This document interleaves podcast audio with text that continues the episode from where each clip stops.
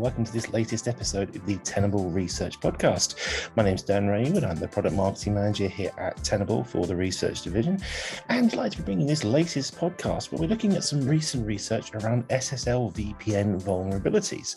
Uh, the uh, security response team produced a recent piece of research looking at vulnerabilities in SSL VPNs and some which go back a couple of years, in fact.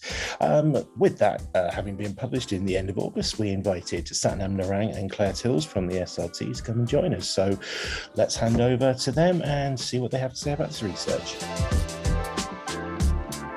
And joining us now is Claire Tills and Satnam Narang from the security response team at Tenable. Uh, welcome, both of you. This time we're going to be talking about these VPNs um, that have been so troublesome. Um, Satnam, let's come to you first because in this latest blog post, you're discussing three vulnerabilities which were featured in the 2020 Threat Landscape Retrospective Report. So, first question can you just tell us what that Threat Landscape Retrospective Report actually is? Yeah, Dan. So the Threat Landscape Retrospective Report is a annual report that the security response team publishes, basically reflecting back on the previous year, looking at trends related to vulnerabilities, as well as also trends in the industry as well, affecting the threat landscape, such as ransomware and breaches, things that are really important for organizations to get a better understanding of what happened so that they can better prepare for the year ahead. Great stuff. And in that report, which is available to download from tenable.com, um, you, you dare say you, you, you pick out five key vulnerabilities. And in these vulnerabilities are, or among these vulnerabilities, are SSL VPNs. Now, this, of course, was the subject of a recent blog post which came out uh, about 10 days ago as we record.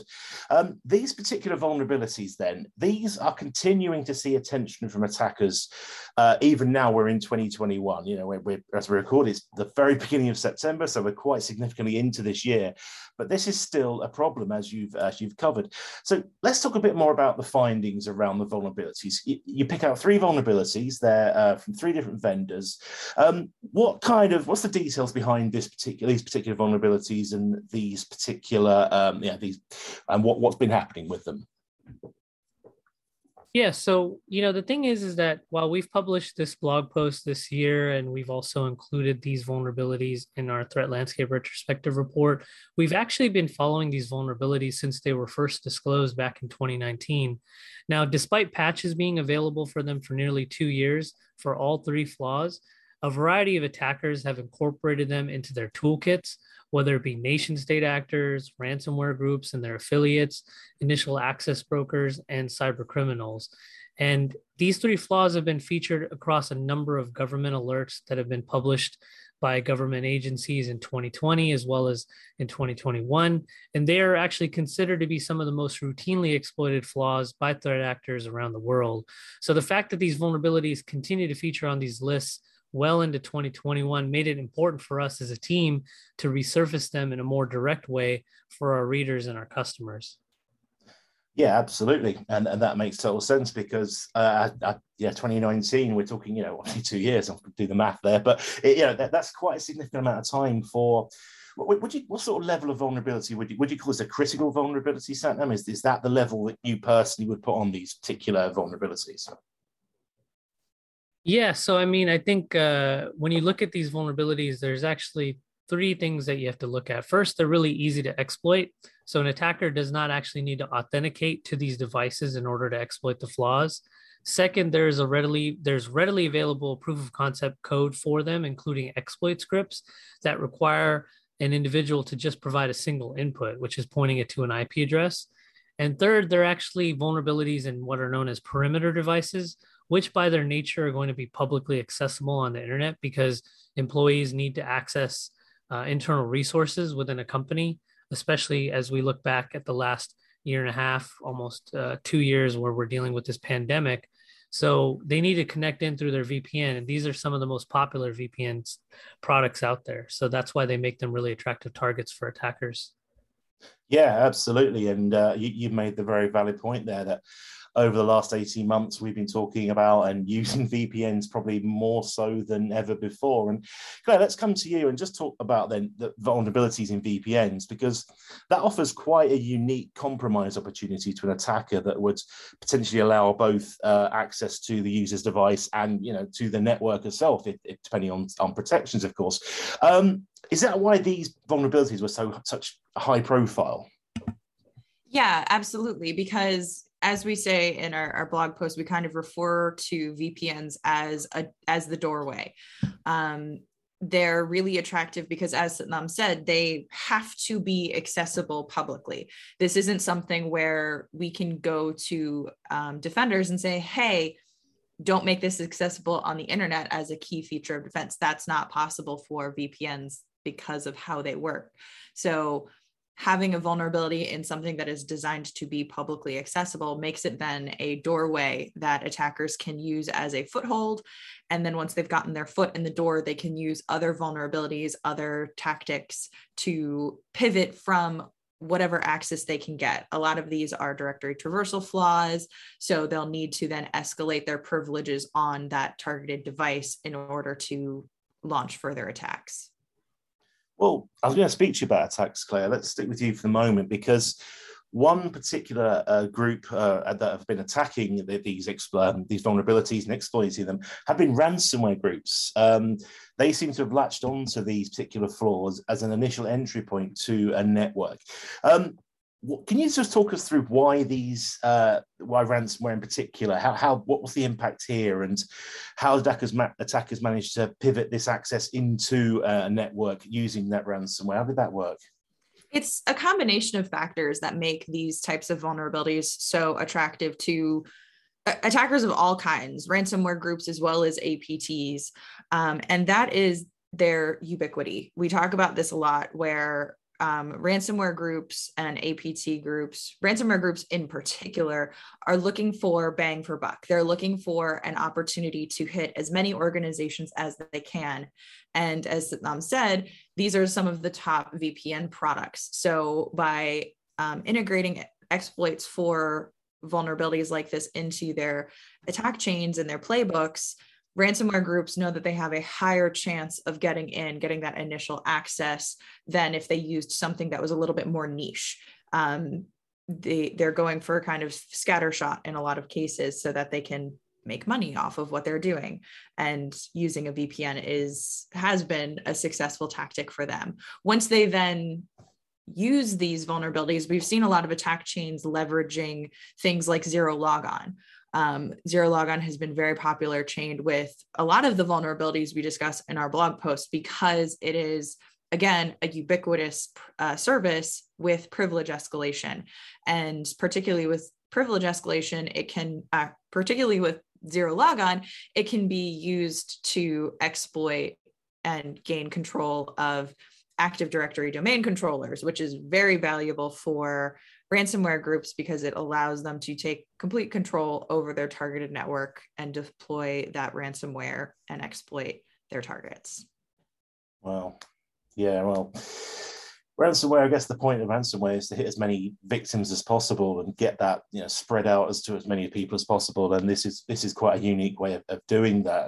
All right Satnam, let's talk about the, the three vulnerabilities. Um, as claire was talking about ransomware groups. You've also said in the blog that these have been leveraged by different attack groups. Um, now back in april a joint alert from the nsa and the fbi cited um, russian foreign intelligence service activity in terms of leveraging these vulnerabilities and other alerts have also named China and Iran as attempting to exploit these vulnerabilities. Is it common to see, uh, you know, nation state attackers uh, targeting such well-known vulnerabilities? Yeah, Dan, I mean, at its core, nation state actors aren't really all that different from the attackers that are responsible for distributing ransomware or your average cyber criminals when it comes to breaching networks uh, at the end of the day, they're all looking for ways to get into organizations, whether it's through exploiting vulnerabilities or spear phishing campaigns. The cliche of if it ain't broke, don't try to fix it applies, I guess, if you think about it, because unpatched vulnerabilities are really valuable weeks, months, and years after patches have become available. So attackers don't necessarily need to invest the resources into developing or acquiring zero day vulnerabilities. Though that doesn't mean that they're not valuable. I mean, even this year, we've seen activity involving APT groups where they have leveraged zero days in these SSL VPNs, in fact. But looking at some of those alerts or those advisories from like Pulse Secure, for example, they do say that the lion's share of activity that they do see is involving these legacy vulnerabilities that have been, you know, addressed years ago. So the fact that we're still seeing attackers, uh, specifically APT groups, target these vulnerabilities in addition to also zero day vulnerabilities just shows how valuable they are just because organizations are struggling to patch. And, you know, national intelligence agencies are often working with the public sector, so they're able to shed light into these types of attacks that they observe. And they regularly feature these VPN vulnerabilities on their list, as I mentioned earlier. So clearly, if they're seeing it and you have APT groups and ransomware attacks that have been associated with them, it's really important for organizations to pay attention to that. Yeah. Well, I, think like going back to where you mentioned earlier on, the fact that you know 2019, that's actually when these vulnerabilities were disclosed, and like you said just at the top there, you know, it, they're, they're just looking for an exploit foothold in, aren't they? Really, and they're not just looking for the the zero day to sort of try and access every single time. They're, they're going to use the same tactics that any other attack group. I mean. From the other side, then, you know, so we mentioned there a joint alert came from the NSA and the FBI. Um, Satnam just stick with you. Does this? Do you think this demonstrates that national intelligence agencies are aware of which vulnerabilities are most likely to be attacked? And I guess that is that's why they're issuing alerts. Well, yeah, I mean, as I just mentioned, you know, as I was answering your previous question, they they work with the public sector. So, you know, these national security agencies that are publishing these alerts, they're the ones who are seeing this activity and they're trying to alert the, the public and they're trying to alert private sector as well that hey we're seeing this type of activity. These are for example they've put out two top routinely exploited vulnerability reports in the last year uh, well two years actually. So they did one last year and then they did one this year. So in 2020 they published a, an alert top routinely exploited vulnerabilities looking at a time period of 2016 through 2019 and it also kind of teased out what we would expect to see for 2020 by talking about two SSL vulnerabilities out of the three that we've mentioned here.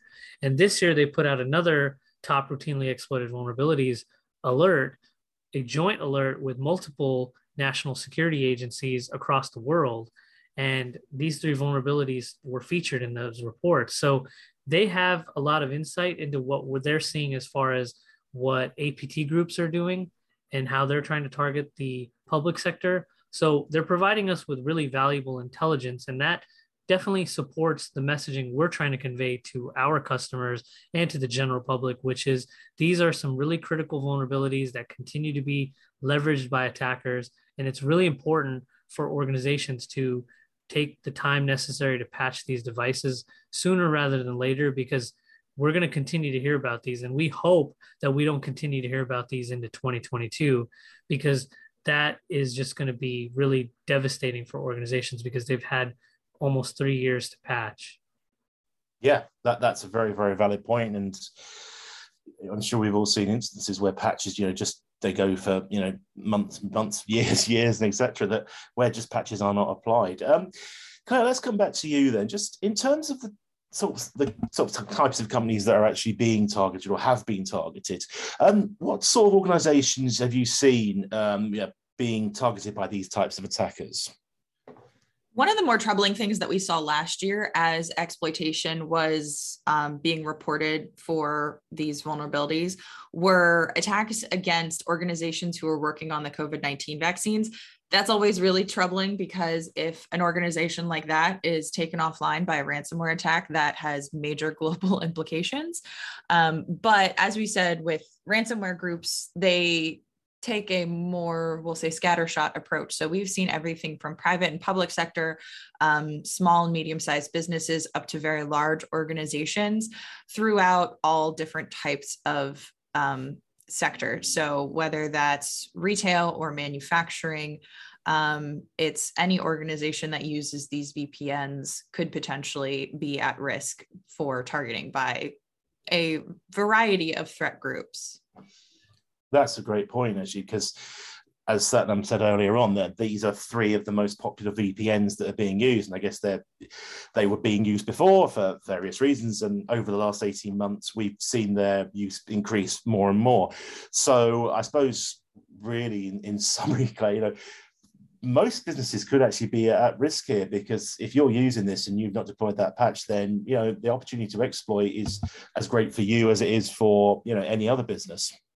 Absolutely. And one thing I do want to highlight, and Satnam, you can chime in um, as well if you have any thoughts, is you know, we focused on these vulnerabilities and these VPNs because they're the top used vulnerabilities and they're the top used VPNs. But that does not mean that if you're listening to this and you use a different VPN solution, that you should just rest on your laurels. The same recommendations go for any organizations leveraging, leveraging a product like this. Um, VPNs are a known tactic for attackers. These are the top used ones, but even if you have different VPN products, it's really critical that you ensure you are maintaining them and keeping them updated with all of the current patches because most of them do have vulnerabilities because that's just how technology works. And attackers may still be targeting the lesser known VPNs as well. Yeah, no, I echo that sentiment, Claire. I mean, yeah, we're highlighting these particular vulnerabilities because they're the ones that we've seen exploited the most, and they're part of the top routinely exploited vulnerabilities on the uh, government agencies list. But in reality, there are a number of other SSL VPNs out there that organizations may use. In fact, you know, we've seen reports of vulnerabilities being exploited in SonicWall VPNs this year, as well as in like uh, the OnLab uh, SSL VPN. So there's a number of vulnerabilities out there that are being exploited in VPNs. And as we mentioned throughout this uh, podcast, we've talked about the ubiquity of VPNs. We've also talked about how they are perimeter devices, so they have to be accessible. So they're naturally going to be a very favorable target for attackers. Yeah, I think yeah, fantastic points by both of you. Like I said, Claire, it's not you know if you don't use these, you're safe. you know, just the, these three are particularly notable, and I think that's a very very valid point. Well, we're just going to wrap up then, just on on on this issue of patching because uh, you know patches have been available. It's not like these are you know particularly troublesome in terms of uh, well they are pretty troublesome, but they're not troublesome in terms of their you know unavailable patches. You know the, the fixes are are there. Um, I guess that there's always there's always delays in patching for, for various reasons. Um, Satnam, let's just just come to you first is there a solution to this problem apart from just instructing people to apply patches? What I guess that would be the first thing to recommend. But is there anything else you'd sort of say, you know, try this or, or look at this kind of strategy? I mean, you know, one strategy would be to stop using VPNs, but we know that's not possible. That's an impossible ask for any organization. But, you know, eh, realistically speaking, Dan, I mean, you know, you're going to hear Claire and I both echo the same sentiment, which is patching is your first line of defense against these vulnerabilities and should be the primary focus for any organization that does use these SSL VPNs or any SSL VPNs in particular. Uh, you know, we've been sounding this alarm for the last year. So we hope that by publishing this recent report, that it'll help drive that message home for our customers as well as those who follow our blog closely. Yeah, absolutely. And I think it's if you hadn't read the blog already, it's uh, Hodor, which uh, is a reference to Game of Thrones. Hopefully, a lot more people have watched it more than I have. But um, yeah, do check that out. That came out just at the end of August. Um, so do check that out. There are links in the show notes. But um, for now, Claire Tills and Satnam Narang, big thanks to both of you for joining us. And uh, thanks very Hodor. much for your thoughts. A big thanks to Claire and to Satnam for joining us today for this podcast and for discussing their recent research blog. Um, you can find out more about their blog. It's on the tenable.com slash blog. It's available for you to read the whole thing as long with, uh, along with other content as well. Um, and keep an eye on tenable.com slash research too for more information on breaking news on vulnerabilities, threats, etc. Um, but for now, thanks very much for joining us. You can uh, contact me at Dan Raywood on Twitter or across different uh, social networks, um, and look out for more content coming uh, through throughout September and the rest of the year. So again, thanks for joining us, and see you again soon.